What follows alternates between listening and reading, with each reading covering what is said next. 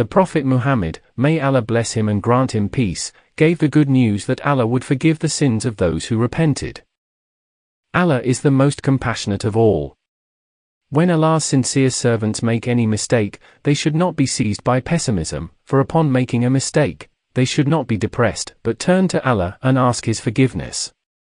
Allah commanded the Prophet Muhammad, may Allah bless him and grant him peace, to say the following about this issue.